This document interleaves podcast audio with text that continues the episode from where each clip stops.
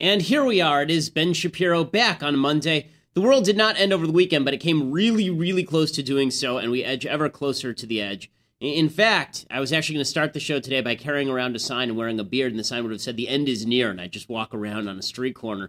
That's basically the theme of today's show, so I hope you enjoy it. I'm Ben Shapiro. This is The Ben Shapiro Show. Tend to demonize people who don't care about your feelings. The death of Antonin Scalia uh, marks a really, really grave moment for the future of the country. It's hard to believe that America and its future as a constitutional republic rest on the shoulder of, of one man. But when it comes to the Supreme Court, they basically did. Antonin Scalia's judicial philosophy was very simple. The Constitution says what it says. It meant what it meant at the time it was written, just like anything means what it means at the time that it was written. It's not poetry. It's not fiction. It's just like any other law. This is Antonin Scalia idea. It's called originalism and textualism. The idea was you read the text, it means what it meant when it was written, and it's not the job of the court to apply its own morality into the text. Okay, you don't just take the text and read it how you want to read it to achieve the end that you want to achieve. As Scalia liked to say, if you're a judge and you agree with every result that you're ruling, if you agree with, with the the result of the rulings that you make on every score, you're not a good judge. You're a bad judge. And this is exactly correct. You're, you're not a legislator you're you're a judge, and, and the job of a judge is not to overwhelm the Constitution with your own personal morality, as all the leftist judges do. It's to interpret the Constitution as it was written. Well, Justice Scalia was found dead about 2 o'clock in the afternoon Pacific time on Saturday. I didn't find out about it until after Sabbath, so I come back and I get hit with that news. And it's brutal news because right now the Supreme Court is split 5 to 4 really four to four, and Justice Kennedy, who was appointed by a Republican, he was appointed by Reagan, but Justice Kennedy decides how he's going to vote based on whether he had a solid bowel movement that morning. So he's all over the place. If he took his Metamucil, he votes correctly. If he didn't, then he votes incorrectly. Justice Kennedy is the guy who will vote along with Justice Scalia as far as gun rights, but then will suggest that the Constitution mandates same sex marriage at the state level. Justice Kennedy was bad enough, but there were at least four conservatives or four constitutionalists on the on the on the on the conservative side of the aisle. Three, if you don't count Justice Roberts, which I don't. So there were three, sometimes four, and maybe in rare cases, sometimes five. Justice Scalia means that at best now, at best, in some cases, the so-called conservatives on the court have four, and the hard left on the court have four. Now, what's amazing about the court is you you'll always hear how right-wing the court is. All these crazy right-wingers on the court. Never, ever, ever, ever have Sonia Sotomayor or Elena Kagan or Justice Breyer and never have these people, never have the, or Ginsburg, none of these people have ever voted with the right on anything. It never happens. They always vote with the left. They are very consistent. Leftist judges vote for leftist priorities. Conservative justices vote for the Constitution. That should be the idea. Well, Scalia, let me give you Scalia's explanation of what he thought, because I think that it's important to recognize who he was and what he did. First of all, brilliant writer, tremendous rhetorician. You read his writing and it's just, it sparkles. It's, it's fun to read. Uh, and here's what he said about his theory. He said, The theory of originalism treats a constitution like a statute and gives it the meaning that its words were understood to bear at the time they were promulgated. You will sometimes hear it described as the theory of original intent. You will never hear me refer to original intent because, as I say, I am first of all a textualist and secondly an originalist. If you are a textualist, you don't care about intent, and I don't care if the framers of the Constitution had some secret meaning in mind when they adopted its words. I take the words as they were promulgated to the people of the United States and what is fairly understood of those words. Right? So this makes perfect sense. When you read a law, it means what it means. It doesn't mean what people had in their secret minds. With Scalia's death, the court is now into a 4 4 deadlock at best for conservatives, at best. And more likely, it is now thrown into utter chaos because if Barack Obama or Hillary Clinton or any Democrat appoints a justice of their choosing, the Constitution is basically over. And this is not hyperbole. If you look at the rulings that Justice Scalia made, if you look at the, the majorities in which he took part, these are key rulings to upholding the Constitution of the United States, to upholding your rights. For example, in 2003, Scalia is the guy who wrote the opinion in Heller versus District of Columbia. That was the that was the decision that finally, after 200 years, reinforced the principle that yes, it turns out that you have an individual right to keep and bear arms. That you personally have a right to keep and bear arms. Believe it or not, the Supreme Court had not even ruled on that for 200 years. Obviously, it's self evident from the Second Amendment that's the case. Now that Scalia is dead, if the left gets the court, they immediately rule the reverse. They say you don't have an individual right to keep and bear arms. So if a state or the federal government forces you to turn in your gun, they can do that. This is not exaggeration. This is exactly what justices on the left on the Supreme Court say. Freedom of speech. Scalia was a, a key voice on freedom of speech eh, on the Supreme Court. So Scalia was even more freedom of speech than I was in terms of his interpretation. He thought, for example, that flag burning was protected by the Constitution, which I disagree with. If you look at the text of the Constitution and the context of it, the other laws on the books at the time, I don't think that's the case. But Scalia was almost a free speech absolutist. He was the deciding voice on Citizens United versus FEC. That was the ruling that said that corporations could engage in political speech near elections. In other words, if Lindsey and Jonathan and Mathis and I all decided to put together a corporation and take out political ads, the government couldn't stop us from doing that. Right? Scalia ruled that that was correct. Well, now they're going to reverse that if Obama gets his way. And everybody who is part of any corporation will now be subject to campaign finance laws, which basically means that they can shut down the right. They'll find an excuse to shut down the right. And it'll get a lot worse than that, okay, on freedom of speech. Elena Kagan, who was the dean of Harvard Law when I was there and now, of course, sits on the Supreme Court, Elena Kagan said back in 1993 that hate speech should not be covered by the First Amendment. In other words, things that make people feel bad should not be covered by the First Amendment. We should be prosecuted if we say things like, there's a serious problem inside the Islamic community with terrorism, or there's a problem of education inside the black community. This could be construed as hate speech, and thus you could be prosecuted for it. And the Supreme Court is one vote away from ruling that. They, they pass a law prosecuting hate speech that basically all dissent is now illegal. Scalia was supposed to be the fifth vote on a case that's coming up on unions. Unions are seizing union dues from people who are in their, their industry and using them to back Democratic politicians. Scalia was going to be the fifth vote on that to say that's illegal. You can't do that under the First Amendment. Now it'll probably go the other way. Unions will continue to run the racket. Freedom of religion, Scalia was the fifth vote on the Hobby Lobby case, which suggested that closely held corporations had religious freedom rights. So in my business, right, the Daily Wire, I don't have to promulgate leftist ideologies because that's not my job, right? and more than not being my job, it, it would violate my religious freedom if we were to suggest that a corporation like the Daily Wire has to, for example, produce videos in favor of same sex marriage for a gay wedding. Somebody comes to us and they offer us $5,000 to make a video in favor of same sex marriage. We say that's against our religion. I'm a religious person. The people who own the Daily Wire are religious people. That will now be reversed. So they will make sure that all of those bakers who don't want to participate in same sex weddings will, will now be forced to do so. And it'll go further than that. They'll suggest that religious day schools have to have to treat same sex marriage in the same way that they treat traditional marriage. They'll suggest that churches have to now fund abortion. They've already said this with regard to the Little Sisters of the Poor, uh, on, on, with regard to Obamacare. Freedom of religion will go by the wayside. They'll overrule the death penalty. They'll suggest the death penalty is no longer allowed by the Constitution, even though the Constitution explicitly talks about the death penalty at least twice abortion. They'll, they'll just reinvigorate Roe v. Wade and suggest that any state abortion laws on the books are anti the Constitution. On voting, they'll go through and they'll say again that the federal government has the right to do the redistricting.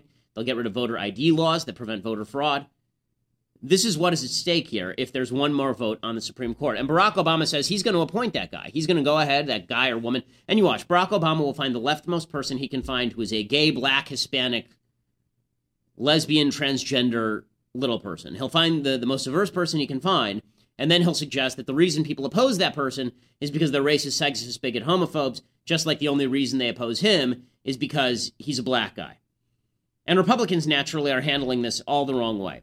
So here is Barack Obama saying that he's going to nominate a successor to Scalia.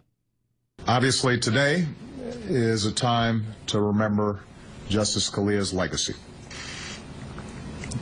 I plan to fulfill my constitutional responsibilities to nominate a successor.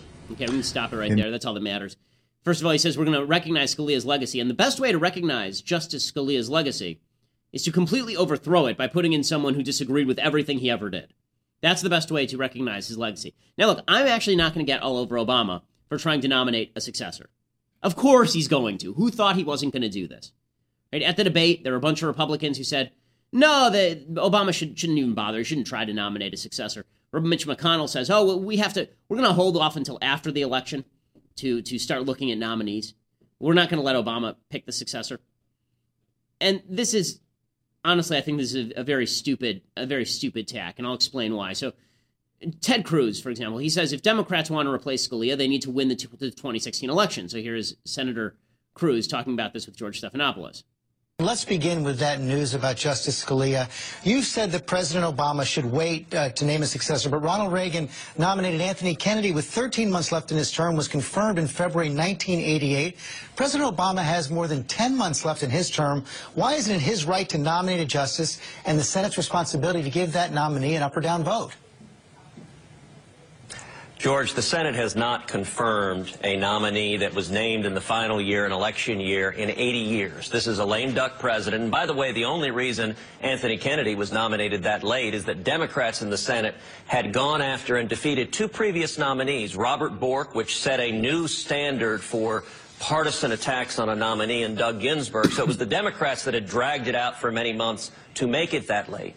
And, and Right now, the court is exquisitely balanced. Justice Scalia, someone I've known for over 20 years, it was an extraordinary man, principled jurist, faithful to the Constitution. His impact on the court was incomparable. As Ronald Reagan was to the presidency, so Justice Scalia was to the court. And this is a 5-4 court. This next election needs to be a referendum on the court. The people need to decide, and, and, and, I'm very glad that the Senate is agreeing with what I called for, that we should not allow a lame duck president to essentially capture the Supreme Court in the waning months of his presidency. So does, does, does that we, can, mean, we can pause it there. So, does that so mean... Here, so there are a couple of things that he says there that are worth noting. Number one, he says the court is exquisitely balanced. It is not the role of the court to be a political organ. The fact that we're talking about how the court is balanced demonstrates that it has become a legislative organ. I, when I was in my third year at Harvard Law School, you write a third year paper to graduate. And my third year paper at Harvard Law was based on the idea the Supreme Court should not have the power of judicial review. Marbury versus Madison was wrongly decided. The reason I said that is because if you have a super legislature that is deciding whether or not the regular legislature is doing a moral job, we didn't elect these people, and they're sitting there for life. So, how in the world is that a reflection of American republicanism? That's just an oligarchy. It's just a tyranny ruling us. So, I don't believe in the whole exquisite balance of the court thing. I don't think the court should have this kind of power in the first place. What the court should be are people who interpret the Constitution as it was written. The founders knew this. The founders knew this.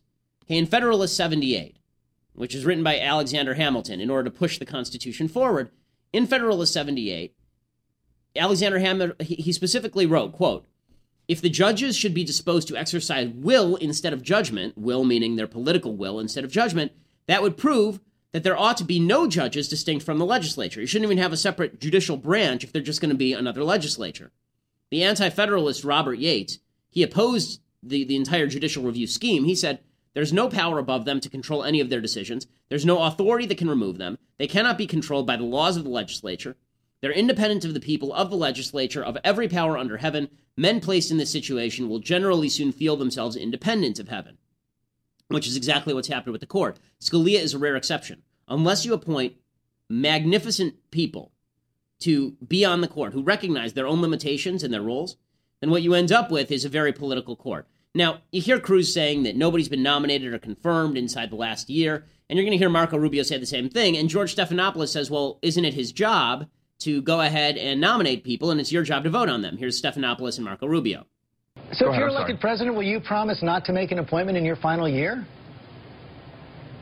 Yeah, well, I'm not saying the president can't make an appointment. I'm saying we're not going to move forward on it in the Senate. And that has been well, the practice now for over 80 years. He, well, he shouldn't. I'm not. He has the legal right to do it. But and, and as president, I would recognize that precedent. And the precedent that's been set over the last 80 years has been that in the last year of a president's term, and in his second term especially, there should not be uh, Supreme Court nominees put into lifetime positions for a president that you're not going to be able to hold accountable at the ballot box. There's going to be an election in November. This is going to be an issue in the election. The voters are going to choose a new president, and that new president, who I believe will be me, should then fill that vacancy for a lifetime appointment to the Supreme Court. Okay. This is a deeply stupid argument. Chuck Schumer is senator from New York. He says, "Don't worry, the mainstream GOP isn't gonna isn't gonna make this happen." And they're they're bloviating about how they're going to stop Obama's nominee. They're not going to stop anything. Here's Chuck Schumer from New York. He's harking back to his old days. You know, he recently he said, "Well, I want regular order." But in 2010, right after the election, or right during the election, he said, my number one job is to defeat Barack Obama, without even knowing what Barack Obama was going to propose. Here, he doesn't even know who the president's going to propose, and he says, no, we're not having hearings, we're not going to go forward. To leave the Supreme Court vacant for 300 days in a divided time, this kind of obstructionism isn't going to last. And you know, we Democrats didn't do this when in the we nominated, we voted 97 to nothing for Justice Kennedy in the last year of Reagan's term. After voting down Justice Bork and Justice. Yeah, well, but we had nominations, and that's the point here. The president's going to nominate. I believe that many of the mainstream Republicans, when the president nominates a mainstream nominee, will not want to follow Mitch McConnell over the cliff. So that's what you think the president should do, send someone who he thinks can credibly get Republican support rather than send someone who will send a powerful message about the direction Look, he wants to take the court in? I think he, I think first the American people don't like this obstructionism.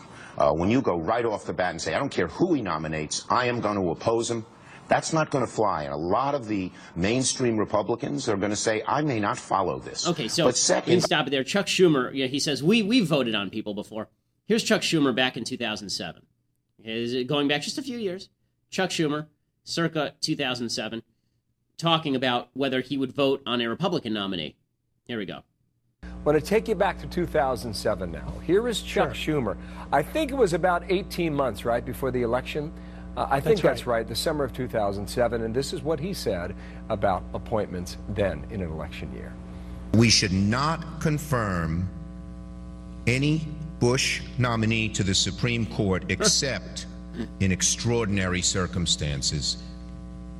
They must prove. They must prove by actions, not words, that they are in the mainstream, rather than we have to prove that they are not. Okay, so Schumer's a liar, right? He says that that you know we, have always given people an up or down vote. BS, BS. I mean, I remember back to 2003 to 2005 when Democrats were routinely filibustering Republican judicial nominees. And at the time, I said, "Oh, we they shouldn't be filibustering judicial nominees." I've actually changed my mind on this. I've actually changed my mind on this because I don't think the procedurals matter. I really don't. Now, Barack Obama, by the way, tried to filibuster Justice Alito back when he was in the Senate. So, you know, Barack Obama, the guy who's now saying that he would not, filibusters are terrible. We should never, we need an up or down vote. Let's put all this aside. Here's why the Republican argument here is dumb. It's dumb because if Hillary Clinton is elected, at the end of this year. That should not mean that Republicans then greenlight anybody she chooses. Okay, the Constitution is not a question of timing or calendar. Protection of the Constitution, protection of the Supreme Court, protection of your rights and my rights, that's not just a matter of he's in his last year. If it were two years ago, we still wouldn't approve of any of Obama's nominees, or we shouldn't. And why does the calendar matter? It's such a dumb, silly Senate trick. It's this, it's this whole collegiality of the Senate. We can't really say why we're going to shut down the nominees, namely their crap. No, instead, what we're going to do is we're going to say that it's, it's the timing's all wrong. He's a lame duck, and so he won't push forward with this. I don't care about the timing. I don't care whether the Republicans have to use filibuster. I don't care whether the Republicans have to adjourn forever and hold themselves in session so Obama can't make a recess appointment. I don't care. Whatever you have to do, you stop the Supreme Court from becoming a tool of the left to dismantle the Constitution of the United States. This is not time bound. I don't care if there have to be eight justices on the Supreme Court for the next 20 years. I don't care if justice after justice starts to die and you end up with three. I don't care. Okay, it doesn't matter to me. Because the only thing that matters to me is are the people on the I don't care about number. I care about quality.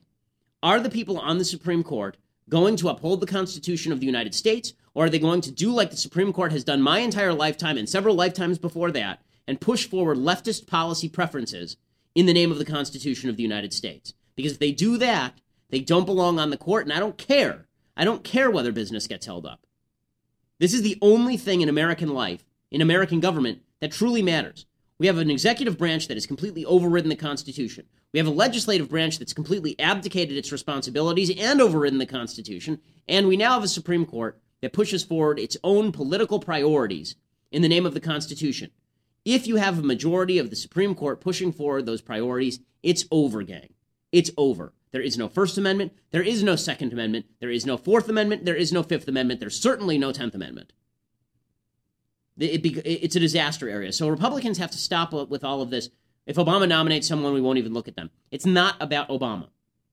The, what Republicans should be saying today no one who does not mirror Justice Scalia's philosophy of jurisprudence will be confirmed by a Republican Senate. No one.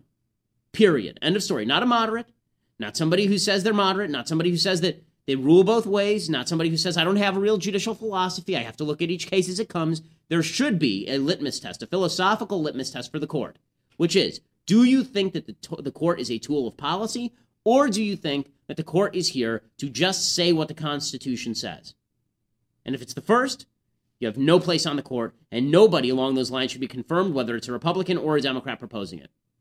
Okay, so that was the first half of the world's crappiest political weekend. The second half of the world's crappiest political weekend is I literally get off from Sabbath, and it's 6:15, and I find out in the first 20 seconds that Scalia is dead, which is just tragic because not only did we lose a great mind, as I say, the Constitution is now on the verge of death. It really is on life support right now, and the people protecting it are the same people who have been unwilling to defund President Obama's executive amnesty, Obamacare, or Planned Parenthood. So putting our, our fate in the hands of those folks seems like a fool's errand. But I immediately go from that to I've got to turn on the TV and live blog the Republican debate. And this Republican debate, I mean, folks, this is a serious issue, okay? The, the future of the Constitution, the future of the country is serious. And instead, we got a full fledged garbage fire clown show. I mean, this debate was basically a bunch of clowns in the clown car crashing off a off a train track into a garbage heap and then setting themselves on fire. That's what this debate was. It was garbage through and through, and the garbage master is Donald Trump. And Donald Trump, the, the fact that he was allowed to get away with what he was by the moderators is shocking to me. I mean, we'll play clips from this debate, but Donald Trump went full Trump.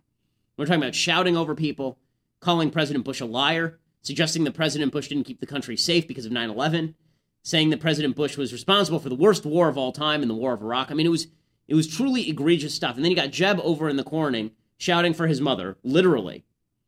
You got Ted Cruz, who's just trying to keep sane while all the nut jobs around him are bashing each other. Marco Rubio calling him a liar. Ted, Ted Cruz being called by Donald Trump the biggest liar in the Republican race, which is incredible that Donald Trump gets to call anybody a liar. The man has never held a consistent political position other than he loves himself. This is what the debate was. And then John Kasich over there chopping air chopping fruit and everybody leaving him alone. We have to go through this debate because it's actually important that we recognize, okay, this is the country is at stake here. Enough with the clown show, gang. Enough with the clown show. It was amusing when Trump was bashing the right people. Now Trump is just lashing out at anybody who's not Trump. And he's going to win South Carolina. Latest poll has him up by 20 points in South Carolina. In a minute, I want to talk about what that means for the Republican Party in the country. Because the Constitution may die at the Supreme Court level, probably will, based on what Republicans have done, unless we fight, unless we stand up and tell our Republican legislators, we don't care if you lose election, we don't care if you get kicked out by Democrats. You have an obligation to stand up for the Constitution of the United States, damn it. You've missed it for 100 years. Now's about time to shout no.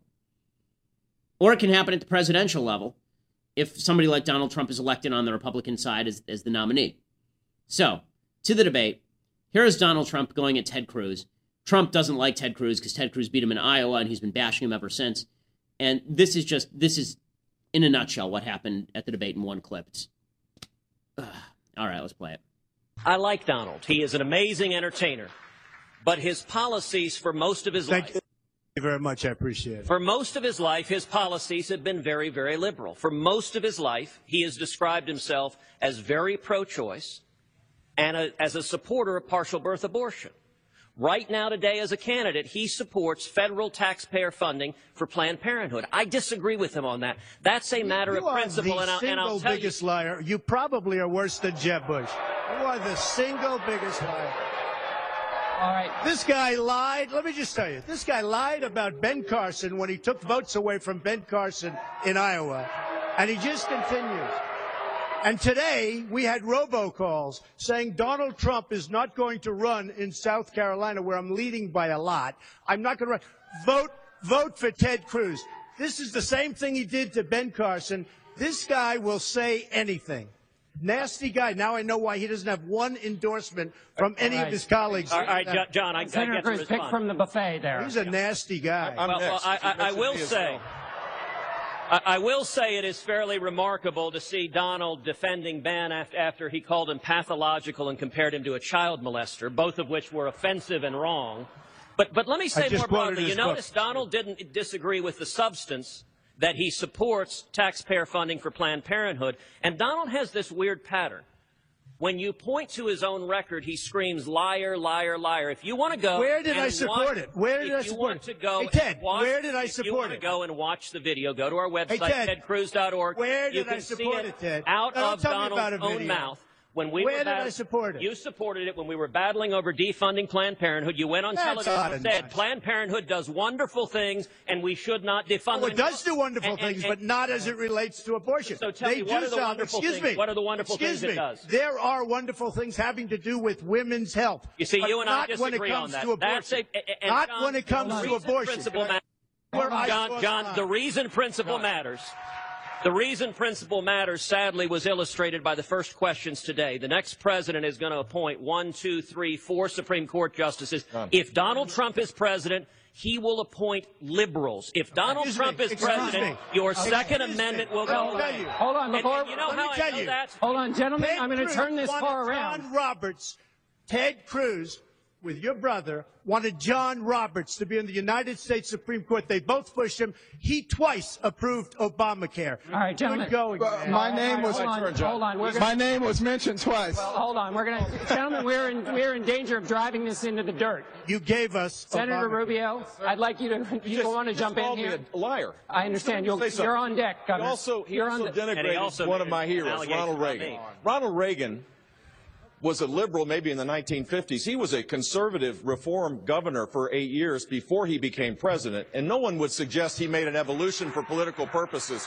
He was a conservative, and he didn't tear down people like Donald Trump does. He right. tore down the Berlin Wall. Okay, Governor. And he was a great, great guy. Governor, Senator Cruz, 30, 30 seconds on this one. I did not nominate John Roberts. I would not have nominated You John pushed Roberts. him. You pushed I him. supported You him worked with him and you pushed him. Donald, Why do you lie? Donald, Donald, Why do you adults lie? learn not to interrupt can we each move other. Why do you lie? Donald You pushed him. Donald, adults learn not to interrupt each Yeah, yeah, I know. You're an All adult.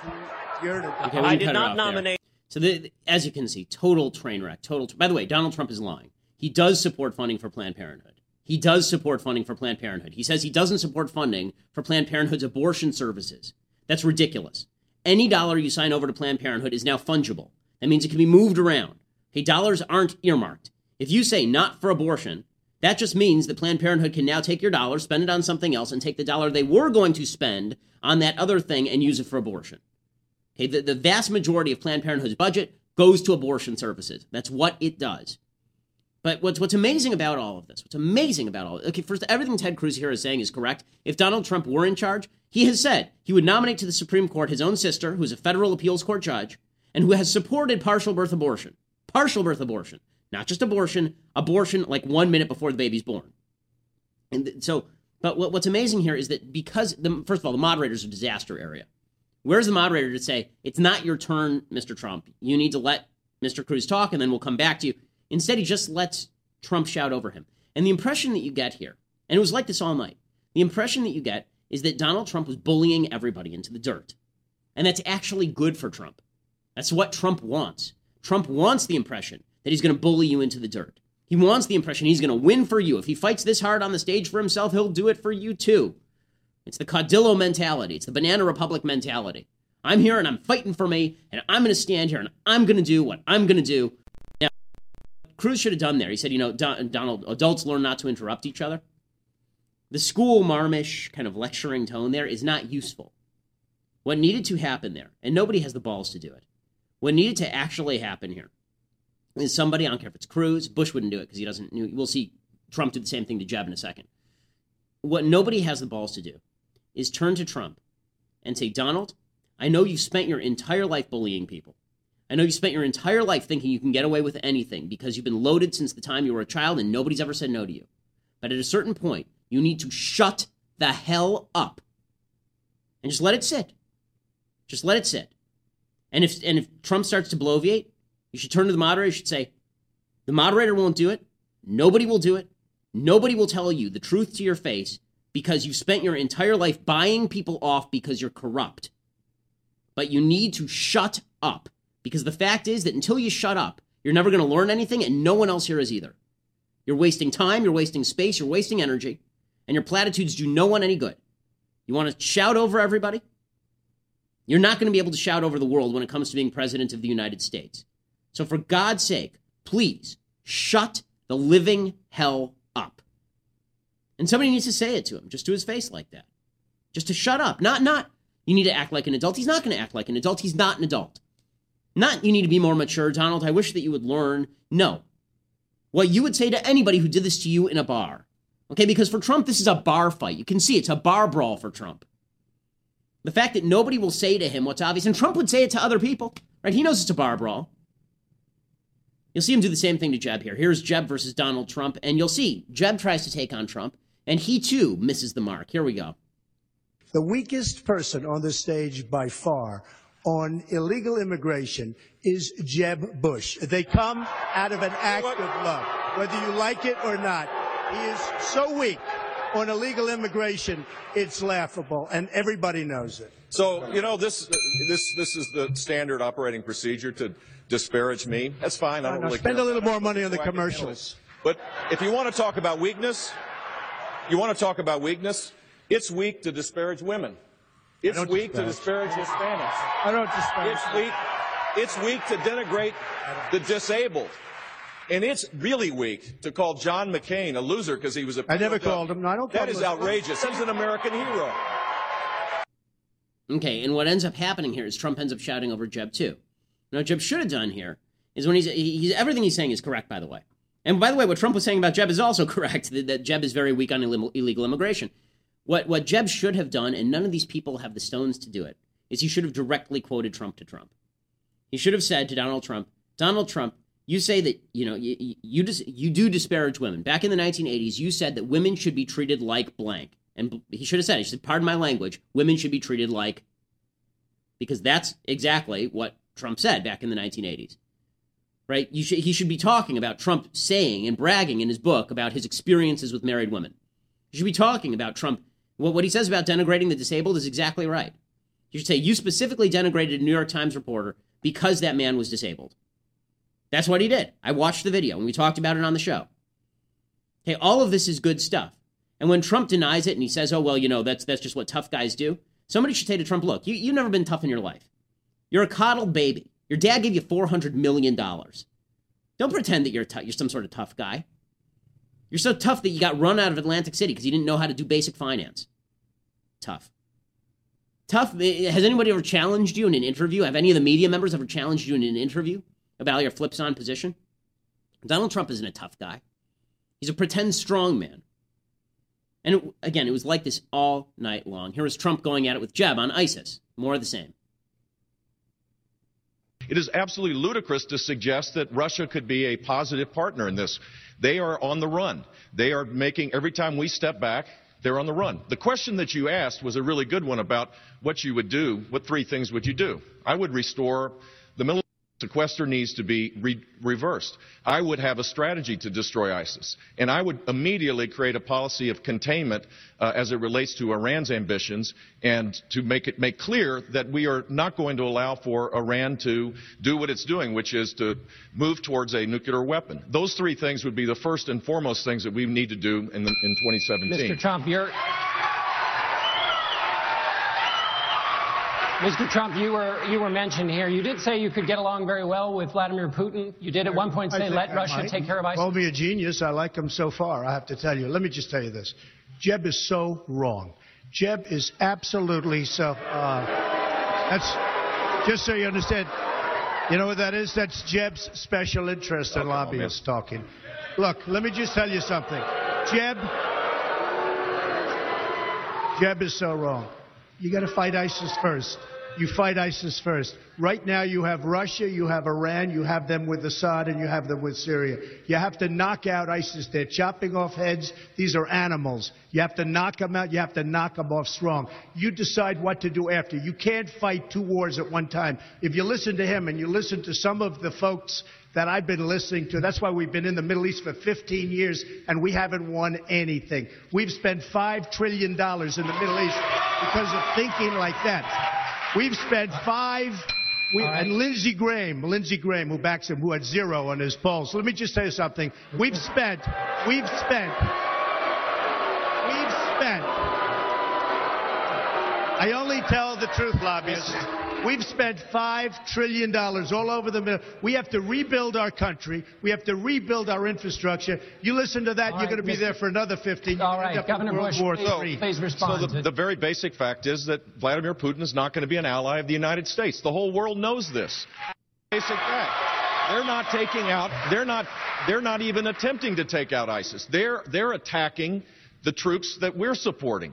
We need to create a coalition, Sunni-led coalition on the ground with our special operators to destroy ISIS and bring about stability. And you can't do that with Assad in power. We're He supporting no- troops that we don't even know finish, who they are. Okay, We're supporting is troops ridiculous. that we don't All right, even Gov- know who they are. Trump.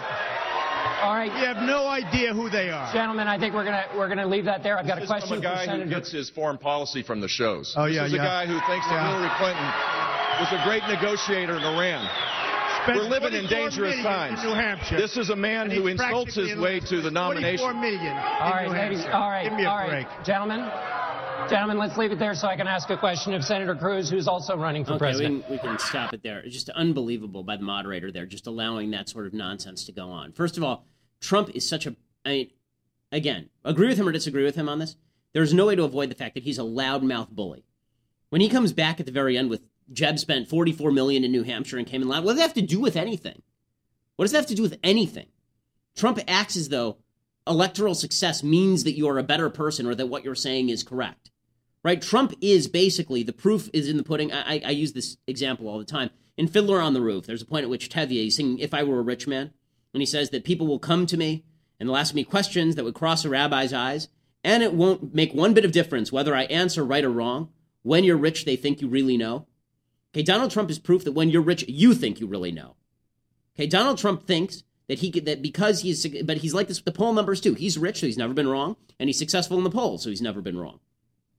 And that paid off in spades about halfway through this debate when at one point Donald Trump, this is clip 13, Trump went ahead and blamed George W. Bush for 9 11 and then blamed him for the war in Iraq. He went full scale Michael Moore, Code Pink, by the way, which is the radical anti war organization, endorsed Trump after this. Said Trump, we were so happy Trump said this. Okay, this is because Trump thinks that Trump is, this race is all about Trump. Here's Donald Trump about George W. Bush and 9 11.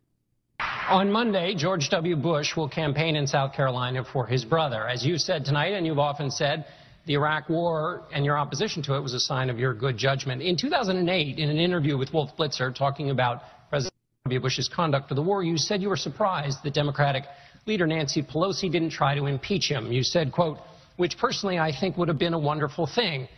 Uh, close quote. When you were asked what you meant by that, you said, for the war. For the war. He lied. He got us into the war with lies. Do you still believe President Bush should be impeached? should have been First of impeached? all, I have to say, as a businessman, I get along with everybody. I have business all over the world. I know so many of the people in the audience. And by the way, I'm a self-funder. I don't have. I have my wife and I have my son. That's all I have. I don't have this. So let me just tell you, I get along with everybody, which is my obligation to my company, to myself, etc. Obviously, the war in Iraq was a big, fat mistake. All right? Now, you can take it any way you want, and it took it took Jeb Bush, if you remember at the beginning of his announcement, when he announced for president, took him five days. He went back. It was a mistake. It wasn't a mistake. Took him five days before his people told him what to say, and he ultimately said it was a mistake. The war in Iraq, we spent $2 trillion, thousands of lives. We don't even have it. Iran is taking over Iraq with the second largest oil reserves in the world. Obviously, it was a mistake. So, George Bush made a mistake. We can make mistakes, but that one was a beauty. We should have never been in Iraq. We have destabilized the Middle East. But so you, so I mean, so you, so you still think he should be impeached? I think it's my turn, isn't it? You do whatever you want. You call it whatever you want. I want to tell you, they lied. Okay. They said there were weapons of mass destruction. There were none, and they knew there were none. There were no weapons of All right, mass okay, destruction. go- all right. Governor Bush. When a member on the stage's brother gets attacked, the I got about five or respond. six. Do I get to do it five or six times or just once nice. responding to that? So here's the deal. I'm sick and tired of Barack Obama blaming my brother for all of the problems that he's had. And frankly, I could I could care less about the insults that Donald Trump gives to me. It's blood sport for him. He enjoys it, and I'm glad he's happy about it. He but I am $22 sick and tired. I am sick and tired of him going after my family. My dad is the greatest man alive in my mind. And while while Donald Trump was building a reality TV show, my brother was building a security apparatus to keep us safe, and I'm proud of what he did. And he's had the gall to go The after World my Trade mother. Center came He's down had the during gall to go after reign. my Remember mother. that. Hold on. Let me finish this. He's had the gall to go after my mother. That's not keeping Look, I won safe. the lottery when I was born 63 years ago and looked up and I saw my mom. Mom, my mom is the strongest woman I know. Oh my She god! should be not It's not about my There's no, I can't, I can't even watch this. It's okay. So it's it's so absurd. It's so absurd. So everything that Trump says there is a lie. Okay, when Trump says that that Bush lied us into war, this is a bumper sticker leftist garbage slogan that is provably false. Bill Clinton and Hillary Clinton both supported the war in Iraq. They did so specifically because all the intel, all of the available intel said that Iraq was developing weapons of mass destruction. There were, in fact, chemical weapons found in Iraq. Where do you think Bashar Assad got his stockpiles of, of WMD? You think they just magically appeared? They were shipped across the border during the Iraq War. In any case, even leaving all of that aside, the idea that Bush lied us into war for political purposes for no reason at all is it's ridiculous on every level. And then for him to say that Bush didn't keep us safe during 9/11, hey, this is revisionist history of the greatest sort, the 2020 hindsight. So I want, did FDR not keep us safe around Pearl Harbor? Is that something Trump wants to go for too? And then Jeb Bush, the weakness of Jeb Bush. Every time I watch one of these debates, it makes me want to pull my hair out. Because you got Jeb Bush sitting there going, well, he attacked my mommy. He attacked my brother. My dad's the greatest person alive. I'm sorry, Jeb. It turns out that American politics is about more than your bloodlines. Okay, the, the fact that you're defending not your brother's policies, but him as your brother, or him as your dad, or your mom, why do I care about your personal defense of your family members? I'm not interested in that. I'm interested in the future of the country, and I'm interested in the record of, of the people that Donald Trump is talking about. But Jeb can't even do that. The proper response to Trump saying this is Donald Trump, you are a far leftist who believes that George W. Bush lied us into war, and you are giving cover to Democrats who purposefully lost the war in Iraq for political gain. That's what you are doing. And you're a disgrace to the military men and women who died in Iraq, and you're a disgrace to the country for doing this routine.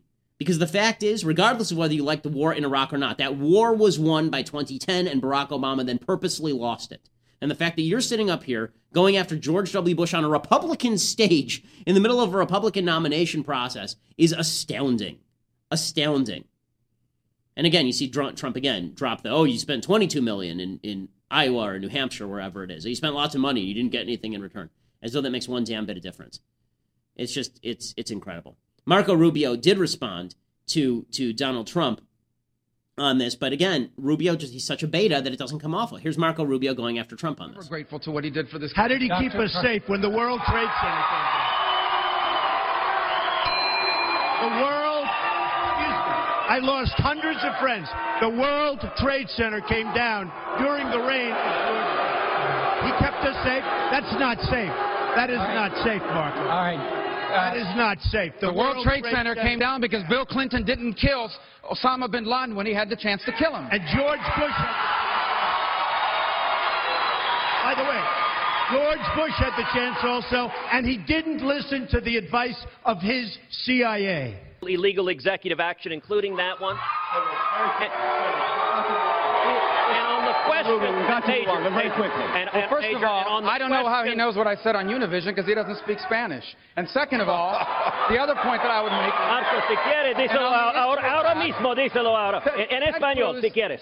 There's everybody else on stage, and, and Trump. And, and why are Rubio and Cruz going after each other? Trump's the front runner. Trump's going to pick up this nomination easily.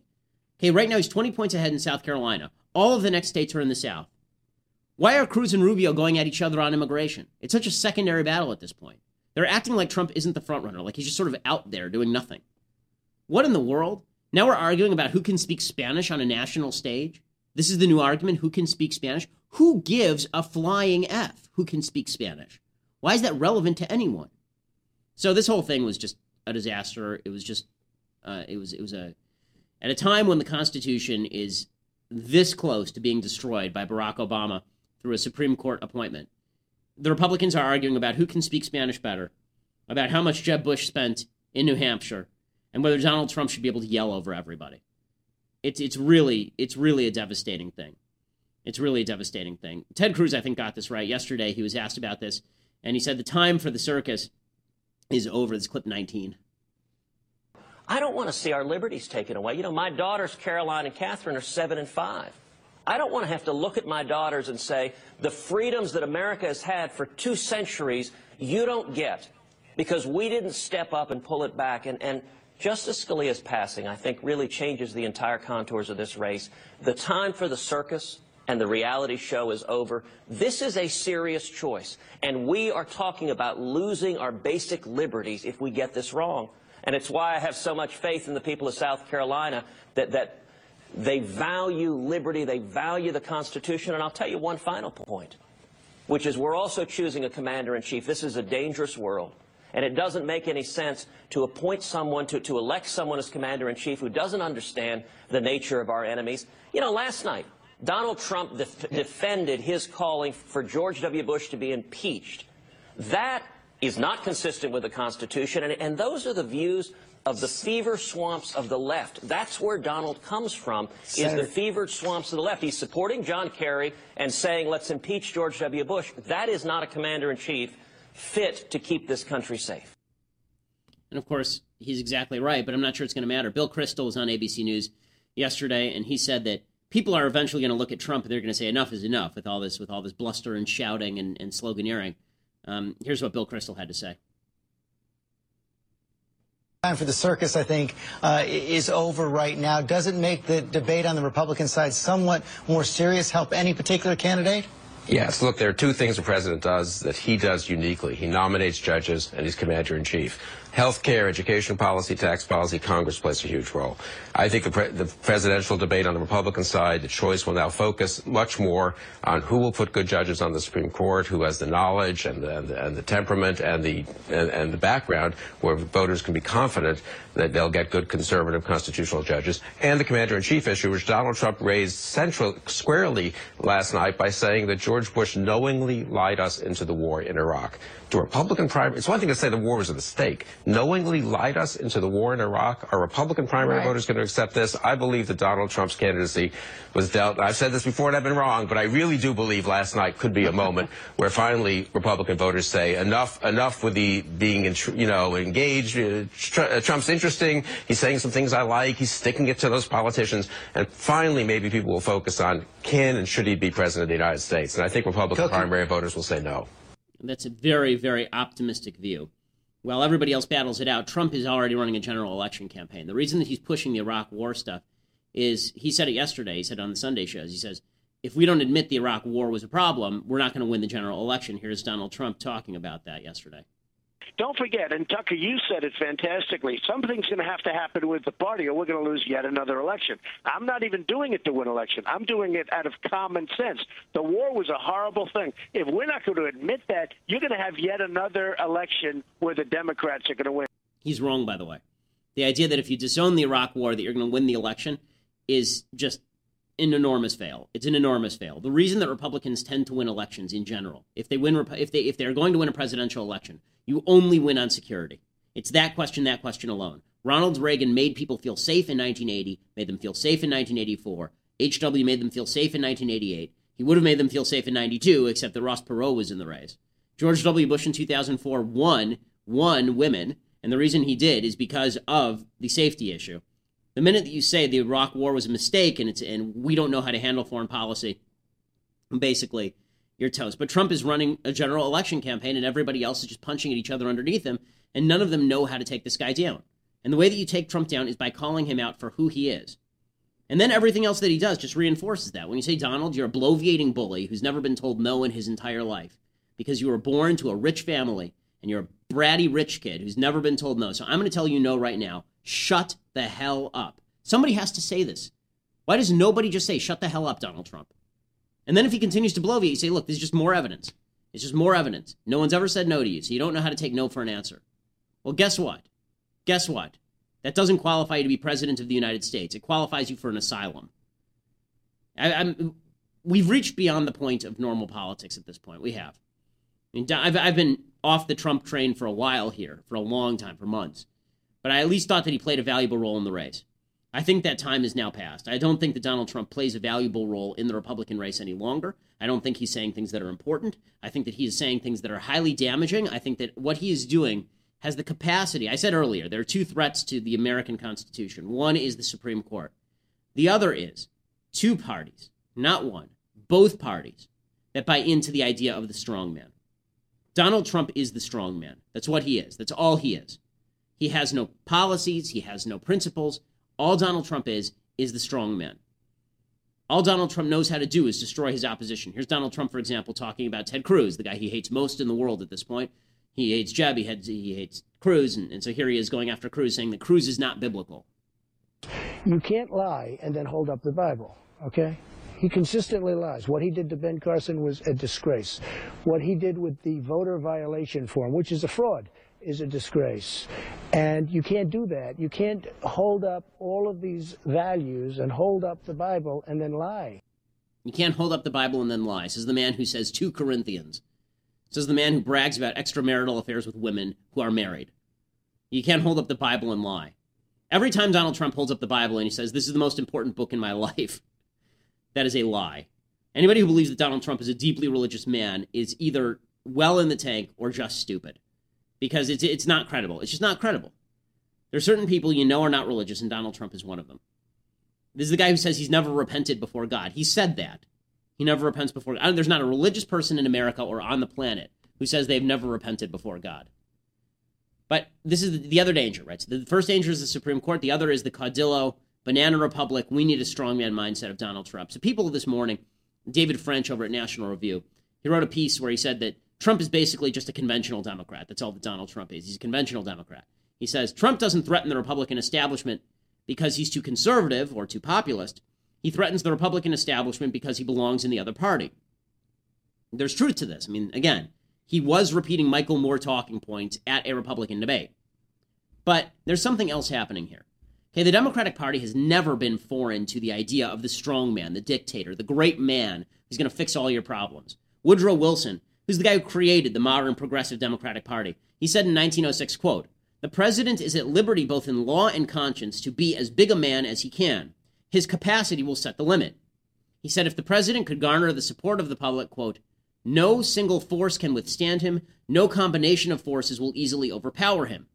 In 1911, Woodrow Wilson, who was elected president the next year, said the whole country, since it cannot decipher the methods of its legislation, is clamoring for leadership. And a new role, which to many persons seems little less than unconstitutional, is thrust upon our executives. In other words, people don't know how laws get made, people are unhappy with gridlock, so they need a strong man. FDR agreed, so did Lyndon Baines Johnson, so did Barack Obama. Right? The strong man runs the government, and he's what fixes everything. Of course, this is not in line with the Constitution, but this is how Trump thinks too. This is what Trump is. And every word you see on that debate stage is about Donald Trump and the personal power that he wields. Right? Donald Trump isn't speaking for the country. He's not speaking for you. He's speaking for him. His his spokesperson Corey Lewandowski said after the debate, "Yeah, Jeb got under Donald Trump's skin a little bit because Donald felt like he was being lied about." this isn't about Donald Trump, but for Donald Trump, it is about Donald Trump. Have you ever heard Donald Trump say anything about limits to presidential power ever? Donald Trump just tells you he's going to win for you. As I said last week, no one in government wins for you. All they can do is get government off your back. Okay, this is not about what the government can do for you. This is about what the government can do to you because they're the same thing. The government can't do anything for you unless it's also doing something to you. The job of the, the conservatives is to stop the government from doing things to you. But Donald Trump is the kind of guy who is that strongman. He'll get things done. He'll use his power. And if you read about Hugo Chavez, I don't think that there are people out there who say that Trump is like Hitler. I think this is ridiculous. Trump is not like Hitler, obviously. He's much more, if you're going to compare him to a dictator, compare him to Hugo Chavez from Venezuela. Because Hugo Chavez was elected time and time again. He was elected multiple times in fair elections, many times. In 2010, Hugo Chavez did a speech, and he said this quote, I demand absolute loyalty to my leadership. Anything else is betrayal. I am not an individual. I am the people. It is my duty to demand respect for the people. If you cherish the fatherland, join Chavez. Populism, the strongman sense, it applies to Obama and it also applies to Trump. Hugo Chavez was seen by his opponents as a clown and a boor and just a, a ridiculous figure. But the fact is that because he kept telling people that he was winning for them, He was able to gain ultimate power and basically destroy the, the Venezuelan society. I don't think Trump destroys American society, but I think that Trump is a danger to the Constitution. He does not see himself as running for a job. He sees himself as running for the great man. That's what Donald Trump is. That's what Donald Trump is. And so we have two threats to the Constitution from both sides of the aisle uh, through the pusillanimity and cowardice of the Republican Party on, on the Supreme Court nominees and, and through the, the threat of Trump, who has nothing to do with constitutional limits. Okay, very briefly, because there's so much to get to, that we're running super late here. A uh, couple of things that I like. So over the weekend, my wife and I on Amazon rented the movie Spy. I don't know if you guys have seen this movie. It's actually it's it's vulgar, you know, it's rated R. Don't get the unrated version because it's just too much. But the but the, the rated version, if you can deal with with curse words, there's it's not really about there's not a lot of sexual humor. It's a lot a lot of curse words. Um, but it's it's it's a very funny movie. Particularly Jason Statham kind of does a cameo role and he's he's hilarious. So um, if you're if you're up for R-rated movies, then then Spy is a very very funny movie. Now, the other thing that was funny is that Saturday Night Live is beginning to realize it's now safe to come out of the woodwork against Hillary Clinton for the moment. They'll shift back into the woodwork in just a minute when she becomes the nominee. Saturday Night Live, uh, they they did a, a, bit on Hillary Clinton, uh, and it, it was pretty funny. So here it is. I mean, Hillary is the most qualified candidate in history, but at the same time, eh? Yeah, I mean, Hillary has every single thing I want in a president, but she's, she's no Bernie. Turn the light, turn down the bed, turn down these voices inside my head. Lay down with me, tell me no lies. Just hold me close, don't patronize. I mean, I like Hillary's foreign policy experience, but I love Bernie's whole vibe. Uh, I'm obsessed with his vibe. Yeah. Cause I can make you love me if you do. God, Bernie is the best. You can make your heart feel as if there Bernie is change. Here in the dark, these fine hours, I will lay down my heart and I'll feel the power with you. I like when Bernie yells. I love you. But not when Hillary does. Cause I can make you love Okay, so the, the whole bit is Hillary Clinton in a, in a dining establishment with all these people saying how much they like Bernie. What's amazing, though, is that even things where they're making fun of Hillary, what are the actual lines these people are saying about Hillary? She's the most qualified president in history. Her foreign policy, I love it. Like they're they're supposed to be they should be saying, you know, Hillary's just eh, she's terrible on everything. I can't stand her. And then she says I can't make you love me, but they they can't even go that far. All right, so SNL playing softball with Hillary Clinton even when they're supposedly mocking her. Okay, a couple of things I hate aside from everything today. Everything in the world. All the things. There are no things I don't hate. Everything is terrible. So aside from all the things, there is a there, the, the greatest site in history is, as Drew has mentioned, is everydayfeminism.com. If you ever want to see unintentional comedy at work, everydayfeminism.com is where it's at. And uh, there's a piece today saying that people have to stop being sanist, you know, like sexist or racist, sanist. So you have to stop discriminating in favor of the sane. Really. this is written by Captain Glittertoes. Captain Glittertoes. To my former therapist. Here's what it really means to support my gender identity. He says, This letter is pretty self explanatory, but I want to give you a brief introduction. I had been seeing this therapist on and off for six years. It was only after we stopped seeing each other, mostly for reasons unrelated to the content of this letter, that I realized the full extent of what had happened in that office in terms of my gender. So here is the letter Dear former therapist, I have realized in the past few weeks there is something more I need to say to you. Feeling both anger and loss, caring about and valuing much of our therapeutic time together, while realizing how you hurt and utterly failed me in this way. It isn't an easy combination of feelings.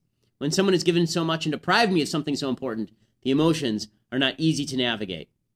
They say, I talked with you in one of our sessions a few months ago about my doubts and worries about us working together. I told you you had shot me down years ago when I had first brought up questioning my gender to you. What I didn't do then is remind you what you had said to me. I don't remember every detail, but I do remember the traumatizing part. I remember that back in what have been what must have been our first or second session, you asked if I wanted a penis. Uncomfortable and confused as to whether this was the only measure of transness, I said I didn't think so. Shortly afterwards, I think he must have concluded I wasn't trans, or I must have concluded I didn't want to repeat that uncomfortable conversation because we stopped talking about it for a while. You said I wasn't trans, but you're so feminine, you said. That was especially hurtful given my current gender identity. I don't identify with the word feminine, but me having some characteristics that get categorized that way doesn't mean that I'm a woman. All of your genetics are a woman. You think like a woman, apparently. You are feminine. What?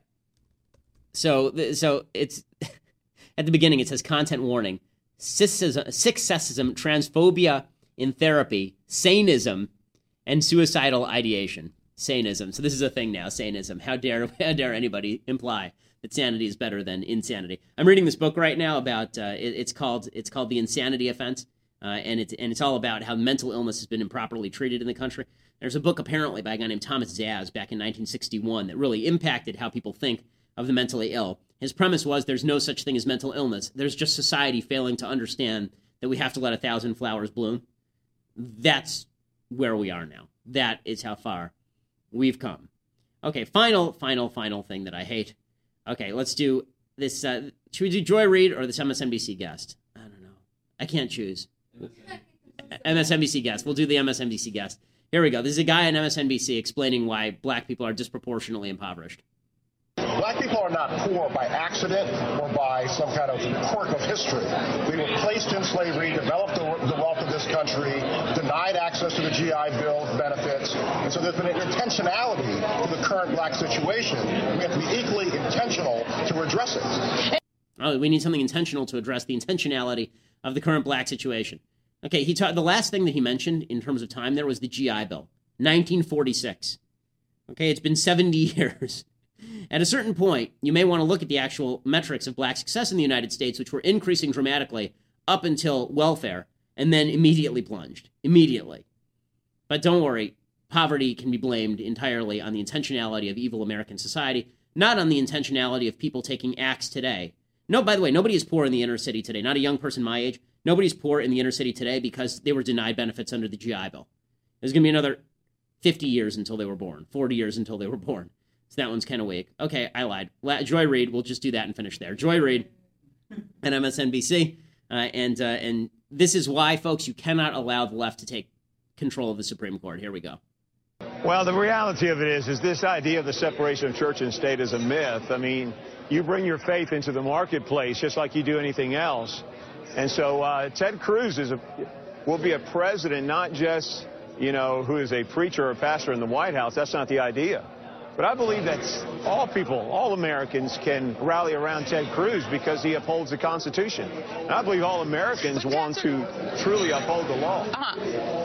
Well, let, let, me just push back on you a little bit because the, the separation of church and state is in fact not a myth. It's actually a constitutional fact. Like it's a fact on the ground. It's a part of our constitutional makeup. Uh, the founding fathers were very explicit that they did not want to have a national church. So can a candidate like Ted Cruz run on essentially saying he would ignore that part of the Constitution uh, if you're saying he's a president who would actually run on the Constitution? Okay, we can pause it there. That's the important part. Leftists are so stupid. They are so deeply stupid. People like Joy Reid. Okay, the, the, the First Amendment to the Constitution says that Congress shall pass no law infringing on freedom of religion. Right? That's the idea. And the idea is, is there are two separate things, right? It shall establish no religion, and there shall be no infringement on freedom of religion. Right? This is this is the, the way that the, the First Amendment is phrased. Okay, and these are these are to be read together. The idea is that the reason that the government can't establish a religion is because if it established, say, Catholicism as the national national church of the United States, it would end up cracking down on all other churches in the United States. Separation of church and state doesn't mean that a politician can't find his values springing from the Bible. And it's amazing. The left are such liars. I mean, when Barack Obama is is citing the least of these, right? The least of these. It's the only thing he, he doesn't know the rest of the phrase. He doesn't know the rest of the verse. He doesn't know the rest of the Bible. He doesn't know how many books there are in the Bible. The last thing he heard about the Bible was from Jeremiah Wright. When he speaks at a Charleston church and talks about religion, then he's great. When John Kasich cites God to promote welfare, then all of a sudden he's wonderful. But they say separation of church and state is a constitutional fact. No, it actually isn't in the way that you're reading it. Non establishment of religion doesn't mean that we all have to be atheists when it comes to our legislation. That's stupidity. But those are the people they want to appoint to the court. And the, the kind of people who say that it would be a violation of church and state, for example, for churches to tell people how to vote. Okay, churches can tell people how to vote. There's nothing wrong with that. In fact, one of the stupidest things about 501c3 law as it currently stands is telling rabbis and priests and pastors that they can't have impact on, on political matters. That's half of what religion is, at least half, probably 90% of what religion is, is telling people about the values they should hold beyond the church walls. This is what the left actually thinks of the Constitution, and it's, it's quite devastating. So it's a dark day for America. It really is. We're in a dark place. However, hold fast to those conservative principles, and I do think that there is a way to come back. I think it's a long road. I don't think there's a short road. I don't think we're one minute away from saving the country. I think that not only are we going to have to force the Republicans' feet to the fire to hold fast against President Obama or Hillary or anybody who appoints leftist judges to the Supreme Court, we're going to have to go further than that. We're going to have to start preparing for the day when states start forcibly resisting. I do think this is going to happen. Forcibly resisting federal mandates that are unconstitutional. Because there will come a time when the federal government passes a law that cracks down on the rights of citizens, and the and state governors are going to have to say, "You do not step past this line. If you step past this line, there will be resistance." Because somebody is going to have to do this. There's still people in this country who take their rights seriously. And the longer this goes, the bigger government gets, the greater that conflict appears in that rearview mirror, and things are already closer than they appear. I'm Ben Shapiro. This is The Ben Shapiro Show.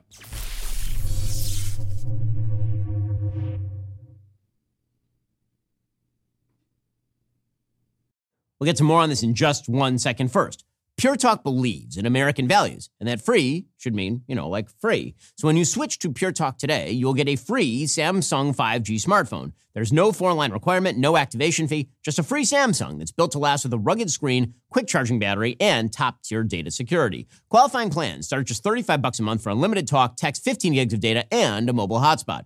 Pure Talk gives you phenomenal coverage on America's most dependable 5G network. It's the same coverage you know and love, but for half the price of the other guys. The average family saves almost $1,000 a year. So, I challenge you to choose a company that actually doesn't hate your guts and shares your values. Let Pure Talk's expert U.S. customer service team help you make the switch today. Go to puretalk.com slash Shapiro to claim your eligibility for your free brand new Samsung 5G smartphone and start saving on wireless today. Again, go to puretalk.com slash Shapiro to switch to my cell phone company. I've been using them for years. They're fantastic. You'll love them as well. Go to puretalk.com slash Shapiro and claim your eligibility on that free brand new Samsung 5G smartphone. Start saving.